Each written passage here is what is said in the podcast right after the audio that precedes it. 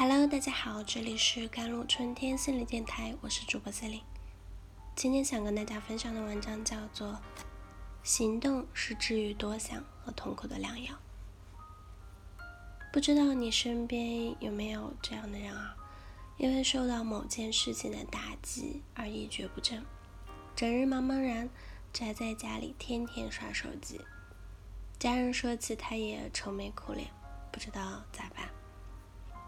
在工作中，你会看到想当初的敢想敢干敢说的新人逐渐变得沉默，变得依从，遇到问题或者是讨论呢，总是欲言又止，似乎有很多顾虑。其实熟悉他们的人都知道，从前的他并不是整日沉溺于刷手机或者是睡觉，也并不是遇到点困难就改变自己原则的人。每当我向身边的人说起这样的邻居或者是曾经的同事时，很多人都说自己身边也有这样的亲人或者同事，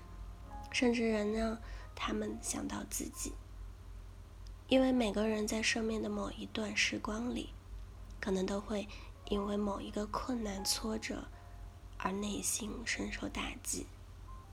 变得退缩和逃避，恐惧和忧虑。最近网络上出现了一种说法，或是一种现象吧，零零后整顿职场，还流传着七零啊任劳任怨，八零啊唯唯诺诺，九零是浑水摸鱼，零零是重拳出击这样的神总结。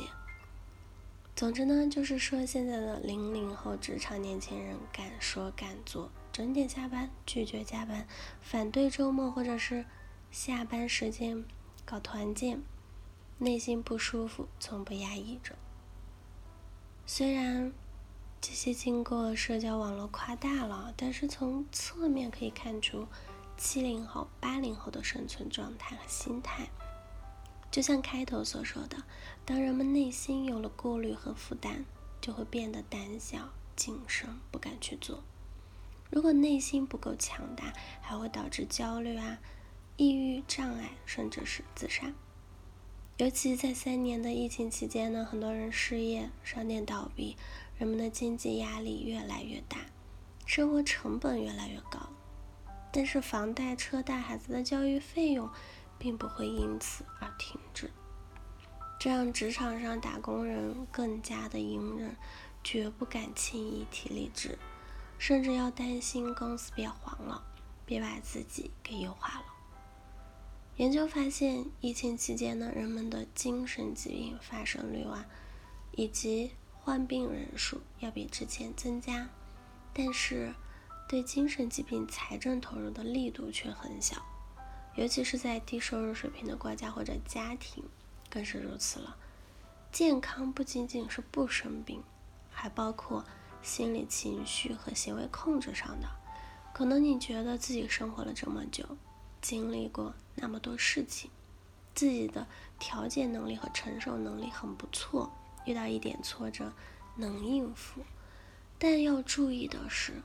很多细小琐碎的事情恰恰是消耗人们心理的常规的操作，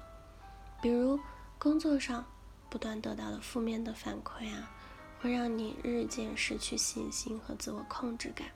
变得日益的恐惧焦虑自卑，害怕去做那些挑战性的工作，从而影响自己的职场发展。在日常工作呢生活中呢，我们也可能会面对重大的疾病啊，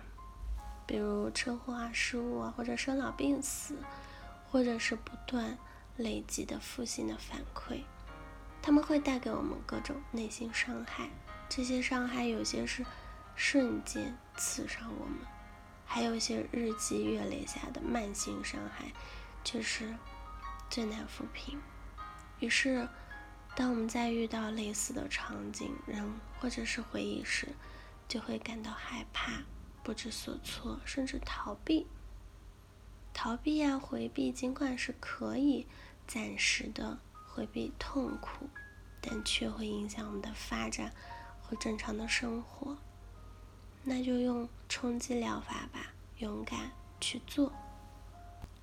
这时候我们可以通过冲击疗法来解决。冲击疗法是让个体直接进入到令他恐惧的场景中，通过物极必反的道理啊，最终实现了不良情绪和心理障碍的消除。这种看似直接的方法内在的原理是，当个体真正的进入到让其害怕回避的场景中去，并且发现并没有糟糕的后果出现时，就会不再害怕，从而恢复正常的工作和生活。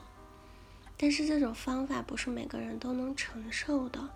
因为要直接面对势必要承受极大的心理痛苦和生理反应，如果内心承受能力差呢，反而适得其反了。这种疗法就像我们常听到的一个道理，如果你感到痛苦，那么你就面对它，直接进入其中。当你开始行动，就会在做的过程中慢慢的进入了状态，不再感到恐惧和害怕。大多数的人啊，之所以痛苦，是因为想的太多，却没有立即行动。行动就是治愈多想和痛苦的良药。好了，以上就是今天的节目内容了。咨询请加我的手机微信号幺三八二二七幺八九九五，我是Celine，我们下期节目再见。